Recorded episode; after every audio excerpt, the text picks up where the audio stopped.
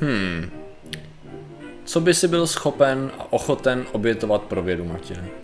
Určitě tebe, tím bych začal. Proč to řešíme? Já doufám, že budeš vlastně jako jíst exkrementy nebo si strkat jehlu do oka. Nope, ale... tebe. Tebe bych si mohl jíst experiment, exkrementy úplně bez problému.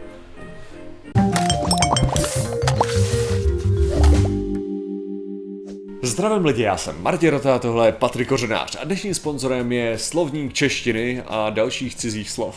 Protože potom můžete říct exkrementy mimo jiných slov, které by se hodily více a byly by takový důraznější, ale zase by to nebylo tak slušný pořad, jaký v tuto chvíli máme. Ano. No a dneska řešíme. Protože my neklejeme. Přesně tak, my neklejeme.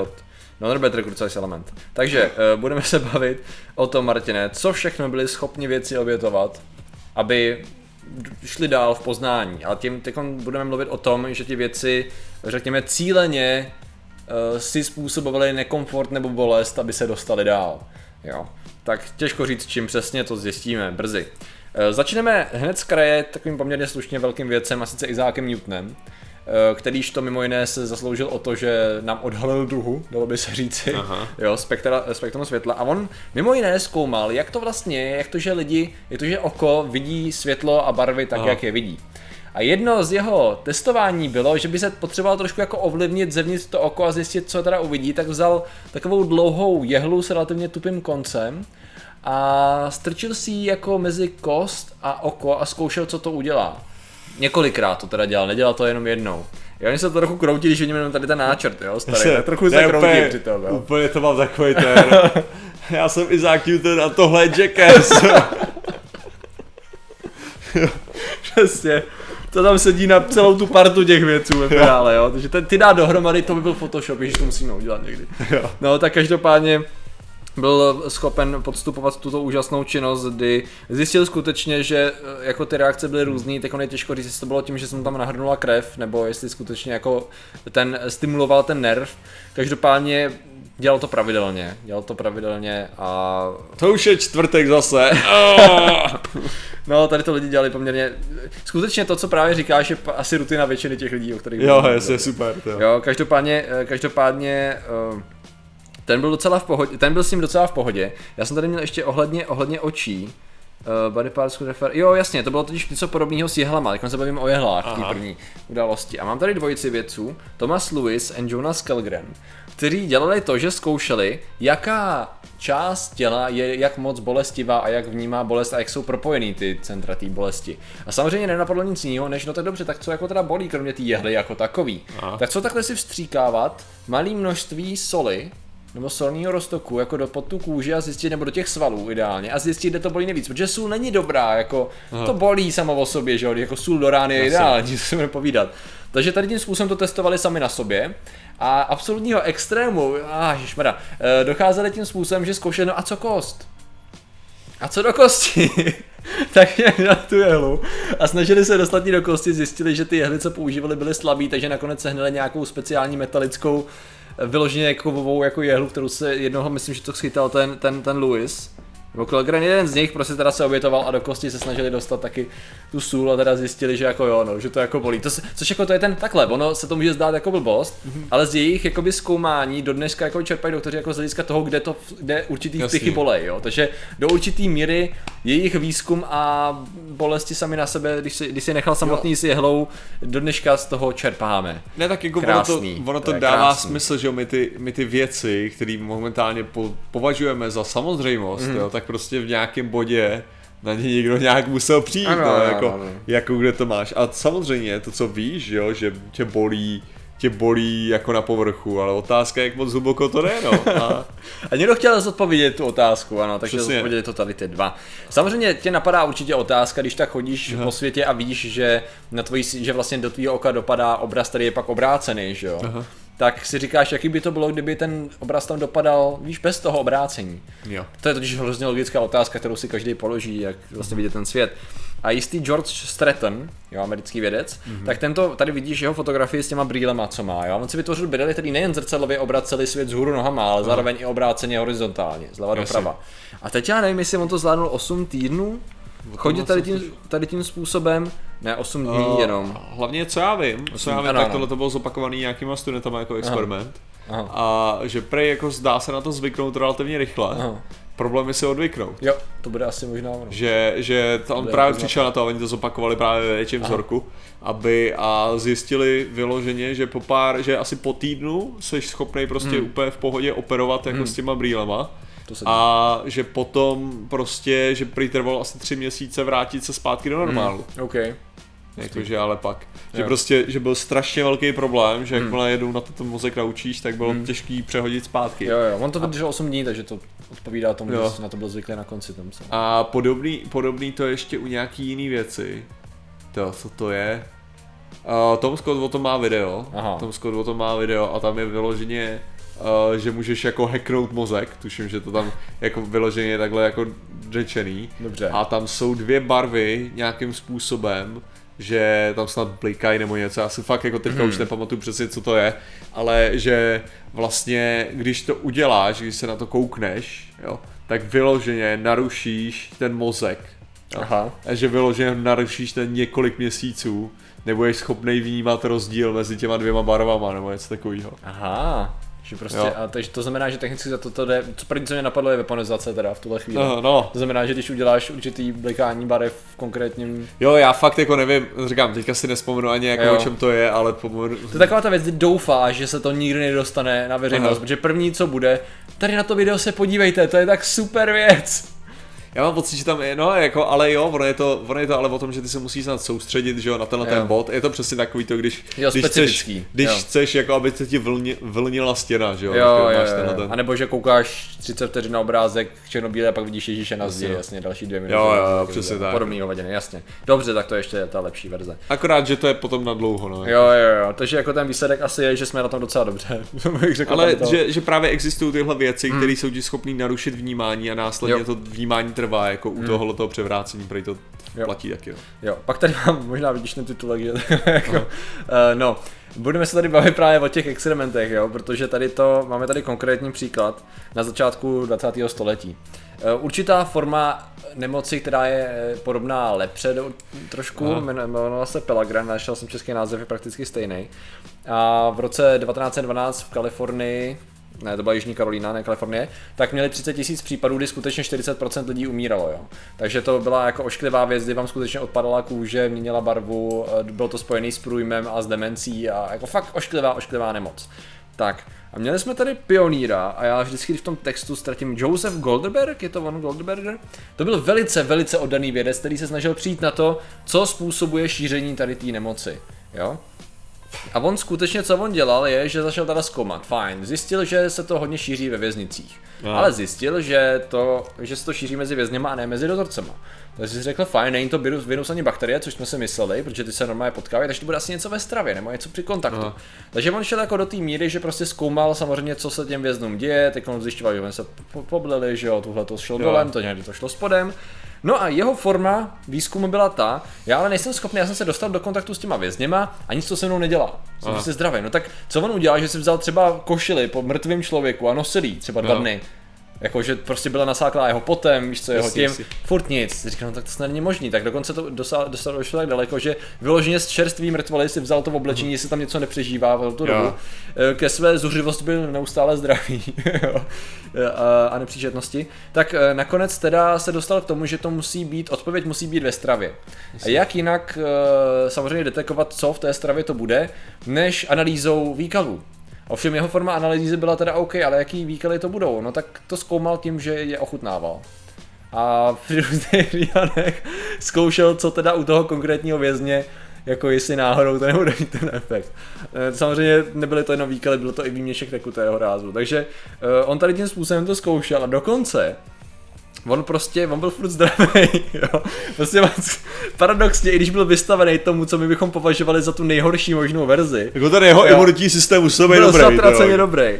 Takže ve finále, naštěstí, on teda zjistil, že byl schopný izolovat nějaký symptomy a, a a toho původce vtipně výzkum, který byl prováděný uh, alternativně věcima, který jako nebyli tady úplně do toho, nebyli to terénní výzkumníci, řekněme, tady toho rázu, tak dospěli ke stejným výsledkům, ale respektive mu potvrdili ten jeho, ten ale jeho nález. Tohle, tohle je takový jakože vyloženě, už mi to přišlo u těch jehel a Aha. tak. To mi přijde, že nedělají lidi Jakože, že mi skoro přijde, že ta prvoplánová myšlenka je, Aha. hm, já bych si chtěl podnout jehlu do oka. Jakou já vytvořím výmluvu, proto abych mohl udělat tohleto a dokázal to obhájit. A tomu, že tady to samozřejmě, ano, napadlo to i spoustu jeho kolegů a jako, to tady v tom článku. Jako podobně, podobně tě tady jako napadá, přesně jako teďka co se zamýšlím, kolik věcí já dělám mm-hmm. stylem, že můžu, že můžu vždycky říct, a já to ale používám takhle, a ne, jo, Tinder vlastně používám takhle, už vím, jsem si vzpomněl. Protože Tinder používám ze sociálních důvodů jako Aha. takový experiment. No, dobrý. Jo. A ne tak, na co se skutečně používá. Tak. Uh-huh. Já teď koukám, že já jsem tady, uh, přeřadil jsem mu ty uh-huh. košile, tady ten jenom jedl z výkaly, takže on nebyl tak extrémní, jo. Uh, ty košile... Ne, a to je přesně ono. To, to, že si někdo vezme tu košili, to mě chvilku jako, to mě, to mě vyhodilo z té koleje, že jsem chtěl ho obvinit z tohle. Říkal jsem si, jako zjevně tady nějaký postup nejdřív a ten ti tady dá, jako to, tak si říkám, to možná obvinit ho z toho je takový jako a... nefér. Ale dobrý, tady tady si mě ujistil, že to bylo fér. Byl to, byl to jiný člověk, to byl Jean-Louis Genevieve ježišmarja, jak se to čte Guyon, který tady to aplikoval při výzkumu žluté horečky a ten na sebe jo. dával košile ze snulých pacientů, nasákl jejich potem a zvratky a zkoušel, jestli to není bude mít nějaký efekt. Jo, to takže, v pohodě, to beru, to no, beru, jo, jako. Jo, takže bereš i to, že bral jich, když se jim dělali vředy a pupínky, tak on to, on to absorboval, následně si to vstříkával pod kůži, aby zjistil, jestli to bude mít efekt taky, tak to dělal tady ten pán zase, ten šel do toho jiného extrému, no, ten, ten měl rád ty tekutiny zase nitrožilně. Nerad jedl. Ale víš, že jsem schopný spíš jako akceptovat to, že si dokážu představit, že bych udělal tohle. Taky bych versus, byl spíš v táboře v pichu, než v táboře. Versus jako, protože normálně, nebudeš tomu věřit. Mimochodem, já bych zpětně rád no. řekl dobrou chuť, protože minule, když jsme probírali něco podobného, tak jsme měli spoustu reakcí lidí, kteří říkali, no dík, ale já u toho snídám, jako, takže sorry za to, já jsem chtěl varovat a zapomněl jsem, jo, takže. Jo, možná v nějaký varování. Já, da, já, dám, já dám varování na začátek, Patriku, jo, prosím tě. Ale začátek, ne, možná, možná jako, že bych si spíš vybral tu metodu, jo, která nemá chuťový buňky v cestě. Ano, ano, ano, to by dávalo smysl, že jo? Dávalo by to smysl. Že jo? Ano, takže tady těch lidí bylo víc a skutečně, skutečně při výzkumu různých chorob se zkoumalo, jestli pacienti prošli. To mi připomnělo to, to mi připomnělo ten, uh, kdy tam... To byl ještě ten, ne? Kdy se tam objeví ten džin, že jo, tam jsou dva kamarádi. Aha. Kdy se objeví džin a zeptá se jako, co byste chtěli, máte jedno přání a tady rychle vyřkne jako, eh, já chci, aby měl, aby měl chuťový buňky v řiti. jo, jo, jo. A, to, a jenom přesně ten, ten uh, výraz toho druhého. jo, jo. Uh, ach, dobře. Takhle by to dopadlo, jsme no, Máme tady dalšího třetího chuťáka a to byl pán, který se jmenoval Giovanni Battista Grassi. Grassi. A on zkoumal, uh, když pitval člověka, který zemřel, tak zjistil, že má v sobě spoustu vajíček. Když vlastně to, to nemohlo být úplně tasenice, protože tasenice má vajíčka, ne, ne, nedělí se ona jako přímo tím způsobem, má vajíčka. má vajíčka. Dobrý. V tu chvíli narazil na množství vajíček tasenice u toho člověka a on chtěl právě vyzkoušet, jak to teda funguje. No tak jak to jinak vyzkoušíš? No dáš si snídaně vajíčka, že jo? Takže si dal snídaně vajíčka, ta semnice. A teď se dostaneme ještě trochu dál. On samozřejmě věděl, že... strašná citlivka, jo, ale musí koužit, jo. Mě přitom trošku jako lehce blbno, ale v pohodě, je to jako dobrý. Blbno mi není, ale jako... z těch, kteří to jako nedávají tady ty věci. Necítím se dobře, to jo. No, no, no, je takový nepříjemný spíš. A právě to, co on dělal, protože on potřeboval, něm to samozřejmě rostlo, ale on potřeboval určitý vzorek, že jo, že zkoušel v jaký, jakoby, v jakých výkalech to jako bude jako růst a v čem, jak se jim to bude dařit. Takže zkoušel různý výkaly, do nich dával ty vajíčka a, a držel si je jako nějak při teplotě aby, aby jako v těch originálních vnitřnostech a výkolech, aby to vydrželo a zároveň jako si dostával pravidelné dávky čerstvých výkolů, aby udržoval a viděl vývoj těch vajíček v těch jo. správných podmínkách. Takže vidíte, že věda je někdy nekonvenční a spíš vědci. Ono to je vyloženě jenom o tom, jaký člověk je ochotný jít tak daleko. Jo. Takže já si myslím, že u vyloženě relativně uh, běžných procedur, což ve finále jako víme, že někteří doktoři v historii šli prostě no. daleko nad rámec etiky a dělali to i na jiných. To je ještě docela v pohodě, ne? Když to dělají na sobě, tak je to dobrý. Pak jsou lidi, kteří tady to rádi dělají na jiných lidech a to už není úplně hezký. Takže Uh, vlastně ještě docela, docela dobrý. Jasně, tady máme Joseph Barcroft, to byl pán za první světové války, který byl na straně nečekaně spojenců Britů Aha. a vzhledem k tomu, že Němci byli z hlediska chemických zbraní dále se svým Jasný. mustard gasem, tak on spolupracoval na vývoji a tak on přemýšlel, on byl možná Američan, nebyl? Ne, musel to být Brit. Eh, protože postavili továrnu na základě toho, aby vytvořili vlastní Aha, plyn. A on byl, on byl vědec, který na tom pracoval a furt nebyli spokojení s výsledkama toho, jestli jako nebyli si jistý, jakou to bude mít účinnost. Takže co on udělal je, že se zavřel do místnosti, eh, samozřejmě od, od tý, nebo do čembra, furt to, to jsou ty slova, do komory řekněme, komora Jasně, je lepší. Komora. Tak, která byla samozřejmě izolovaná a vzal si sebou psa a řekl pumpujte to, pumpujte to, pumpujte to. Aha. A do té doby, než jako teda pes umřel, tak si řekl OK dost, jako asi tady už bych měl taky jako umřít. Trvalo to dlouho, ten efekt byl takový, že se cítil jako lehce, nebylo mu dobře, měl lehce rozmáznutý vidění a byl takový jako uh, lehce jako najetej, jo, jo, řekněme. Jo. A s tím, že jako v tu chvíli jako dobrý, nic moc, zvládal to. Další tři měsíce se z toho jako dostával že do no, úplně normálního stavu, ale zjistili, že to jako není ta správná cesta, protože nechtějí zhulit svoje oponenty, chtějí je zabít, že jo. Takhle, no. vlastně ta jeho původní motivace byla jako já vím, že by to mělo zabít člověka, ale zabije to dost lidí, jo, je to dostatečně efektivní a nakonec zjistili, že to není dostatečně efektivní v tom množství a v té koncentraci, v jaký to dělali, takže nakonec to nechali. A teď já jsem tady nechtěl překládat tu chemikáli, No, Hydrocyanic acid, to znamená, že kyanid, hydrokyanid acid, to znamená kyselina kyan... Uh, vodíko. Kyanid, vodík, kyselina. No. Zvláštní, hydrocyanic acid. No, budete vědět vy, naši chemičtí diváci a přátelé. Tak a teď tady máme finále krásný. To je vlastně ve finále, po tom, co jsme no. říkali, je to docela pohoda, jenom je takový nepříjemný. A to je dvojice, Regine Grie, Grie, Gries, nevím jak se to dá Aha. číst, tak od roku 2006 vlastně přestala až v minulém roce, tak uh, testovala na štěnice, jakoby nějaký, jak reagují na lidský organismus a jaký nejlepší prostě, jak nej, nejlepší přípravky na to by mohly být, jak je, jak je zabít a, a tak dále. S tím, že ona to samozřejmě testovala tak, že se nechala pravidelně každý den kousat, že? To znamená, že ona byla docela v pohodě, protože její, její systém imunitní to zvládal tak, nebo uzdravovací, že ona jako lehce jí to nateklo, za dvě hodiny jo. to spasklo. Její manžel, ten bohužel přestal být testovacím subjektem potom, co mu dvojnásobně narůstala ruka. Nezvládal to úplně dobře, takže nakonec to byla sama. A podle jejich propočtů 200 tisíc kousnutí na sobě otestovala potom, než teda přestala s tím výzkumem. Takže to je takový, takový, takový finále. To je dobrý, to bych čeště čekal, že tam bude ten frajer, co testoval ty bolestivý... Uh, ty, ty, ty, ty, ty, ty mravence a žádla, ty věci, no jasně, no. Tak nevím, jestli to dělal 11 let každý den, no, to je možná ta věc. To no, je... on si to dělal většinou jeden vzorek. No, no, no, takže to byla taková jako vytrvalá. No, to jako vstaneš, každý den dáš tu snídaní, říkáš, oh, potřebuji, sakra, už je čas. Trošku jiným způsobem tady, než by se to dalo vyložit. Proč tohle řešíme? Protože... Proč tohle řešíme? No, protože pokud chcete znát odpovědi, tak samozřejmě je, je potřeba jako občas jít do terénu a hledat. A někdy, pokud máte dostatečnou víru sebeobětování nebo nemá, neznáte hranice, no tak posunete vědu vlastním utrpením. Já si u nich nejsem Odhod... úplně jistý. U nich odhodláním, já si myslím. Odhodlání, odhodlání. No, s dostatkem odhodláním dokážete vše. Neříkal to nějaká velká korporace, jo, teďkon, v kritizované mediální kampani. Já si myslím, že mají, mají pravdu. Dobře. Takže děkujeme za vaši pozornost, zatím se mějte a čau. Nazdar.